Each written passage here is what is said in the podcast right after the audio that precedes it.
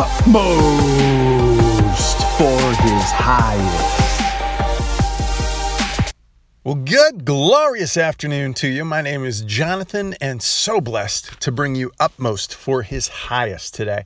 If you want to follow along, you can go to utmost.org and read along yourself. Today being the 26th of April, the supreme climb. Take now your son and offer him as a burnt offering on, on one of the mountains which I will sh- shall tell you. Genesis chapter 22, verse 2. A person's character determines how he interprets God's will.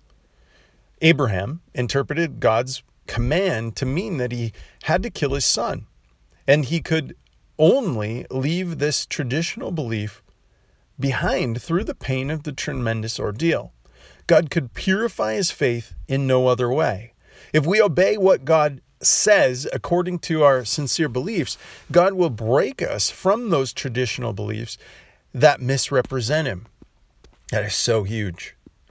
There are many such beliefs which must be removed. For example, that God removes a child because his mother loves him too much.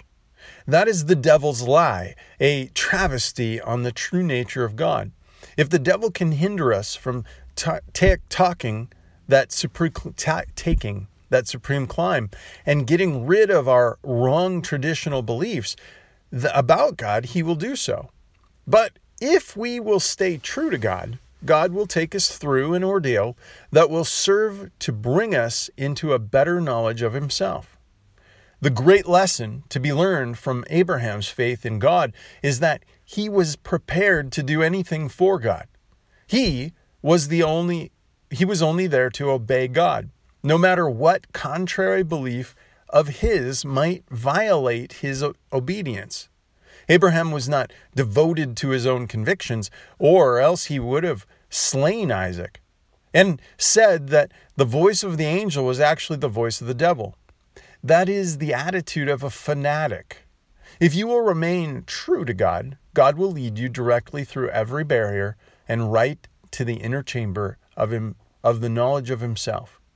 But you must always be willing to come to the point of giving up your own convictions and traditional beliefs. Don't ask God to test you. Never declare, as Peter did, that you are willing to go even to go to prison or to death. Abraham did not make any such statement. He simply remained true to God and God purified his faith. Father, I pray for that purification to be happening today for your name's sake, for all that would hear, all that would listen. Encourage us, renew us, and strengthen us in your spirit, Jesus. Amen.